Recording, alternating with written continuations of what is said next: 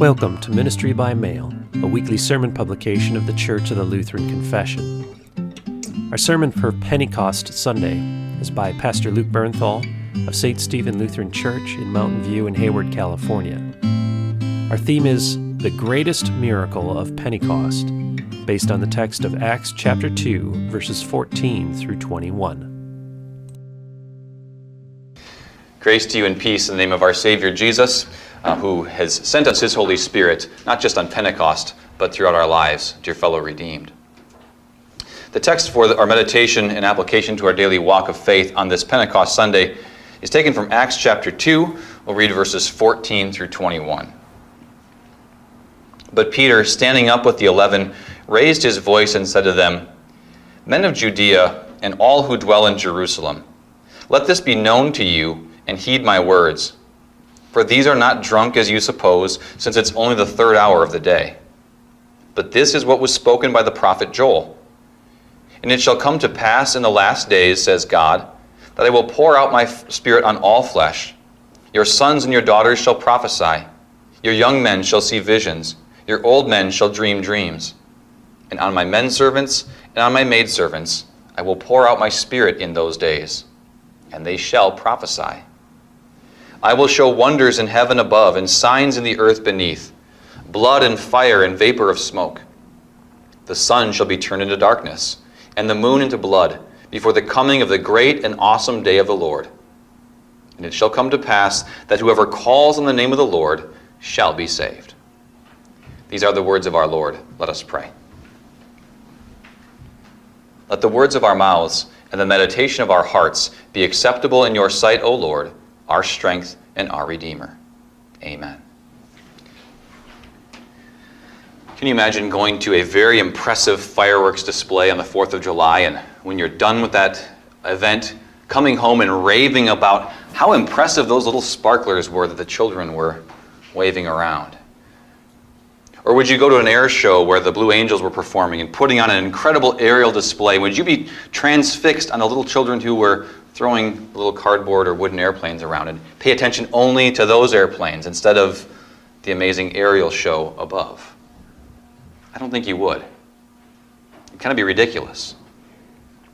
So why is it then that we often miss the forest for the trees, so to speak, when it comes to Pentecost and the miraculous events that happened that day? Through the words of Scripture, we hear the rushing wind, we see those tongues of fire above the apostles' heads, and we read of them speaking in different languages to many different people in that multinational crowd that gathered that day in Jerusalem. And we gasp, what a great miracle! And it was. It truly was a great miracle. But we often almost completely ignore the true power of the Holy Spirit and almost completely ignore and miss the greatest miracle of Pentecost. The greatest miracle of Pentecost was not the apostles speaking in tongues or different languages with these flames appearing above their heads. Again, make no mistake, that was a great miracle the Holy Spirit performed. But it was like sparklers compared to a giant fireworks display, or a toy airplane compared to the power and the speed and skill of the F-16s. Even the nature of the miracle of Pentecost points to the reason for the real miracle of Pentecost. It should indicate that that certainly was not the greatest miracle that happened that day. After all, what was the reason God gave the apostles the ability to speak in tongues that day in Jerusalem? Well, the people of the crowd answered that question for us when we read in our scripture reading for this morning. Earlier in the chapter, it says, "Then they were all amazed and marveled and said to one another, 'We hear them speaking in our own tongues the wonderful works of God.'" So that should be our first clue as to why speaking in tongues was not the greatest miracle of Pentecost. The miracle itself was done in order to achieve a greater miracle, namely the spread of the gospel, to proclaim those wonderful works of God, not just to people who could understand the language the apostles were speaking, but to people of many different languages from all over the world. When Peter stood up to defend himself and to defend the apostles, saying that they were not drunk. He pointed out to the people that this was actually the fulfillment of an Old Testament prophecy, a prophecy found in the prophet Joel, that the Holy Spirit would do the things that they were witnessing for themselves that day on Pentecost.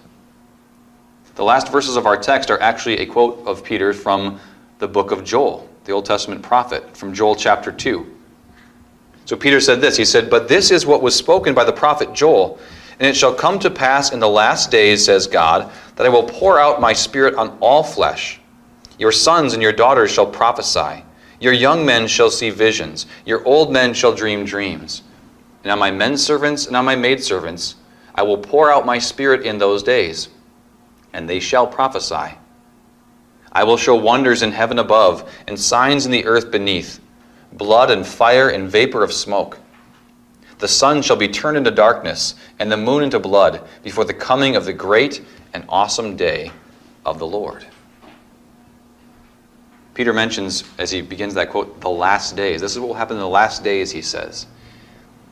The last days, as they are defined in the Bible, refer to the time after Jesus completed his work of salvation. In other words, it refers to the time period after his ascension to his return again on Judgment Day.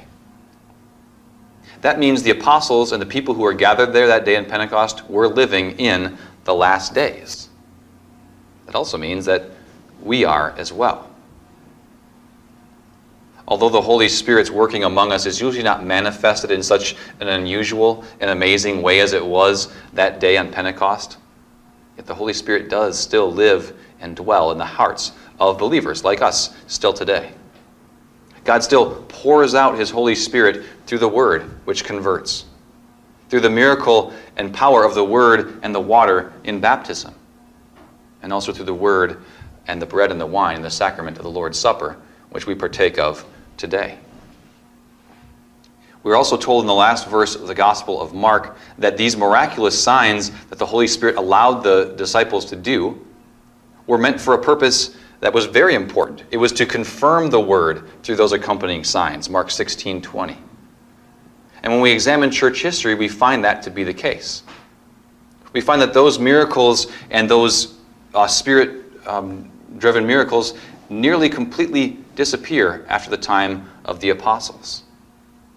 But the believers in Christ are still filled with that promise of the Holy Spirit.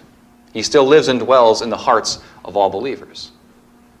And that's why Peter can say through the prophet Joel, "In the last days," God says, "I will pour out my Spirit on all flesh.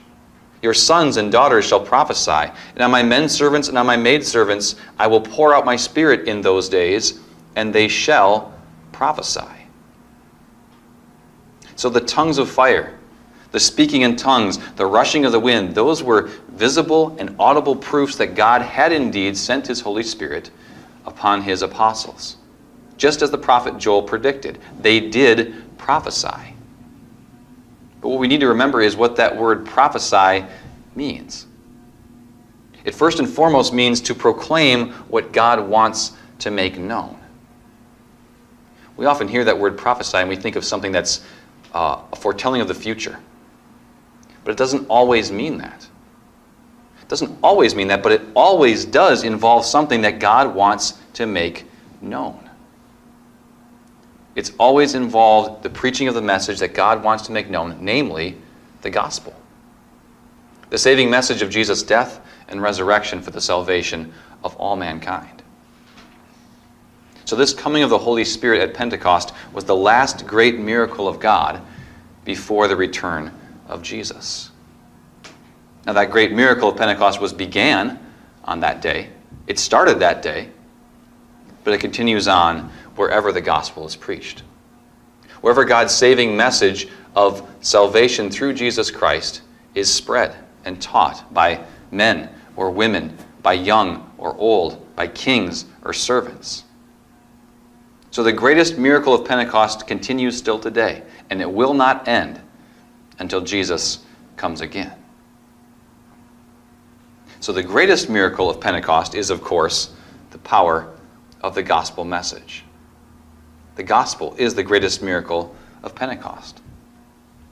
The astonishing power of the Holy Spirit is displayed most evidently in that gospel of Jesus Christ. Think about why that's true. Because through those words, the Holy Spirit accomplishes the impossible.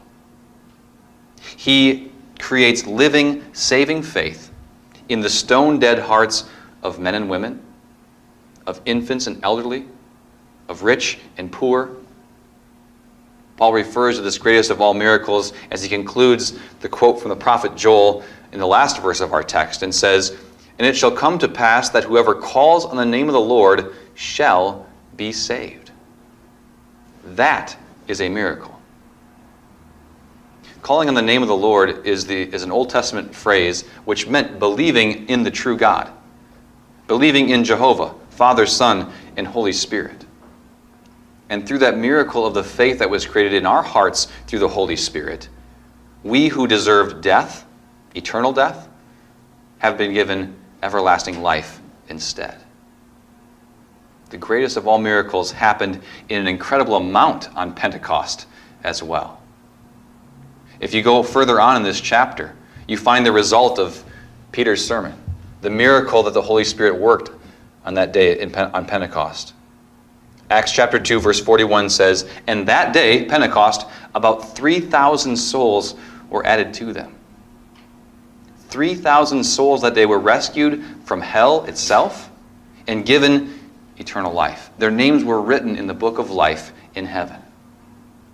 Is there a greater miracle than that? There isn't. And the greatest news is that this great miracle of Pentecost is still happening today. Even better news, it's happened to each one of us through the power of the Holy Spirit, through God's Word. It was His power working through the Word in the water and the Word in the sacrament of baptism. Perhaps you were brought to faith as an infant, or through the Word as you were older, as an adult.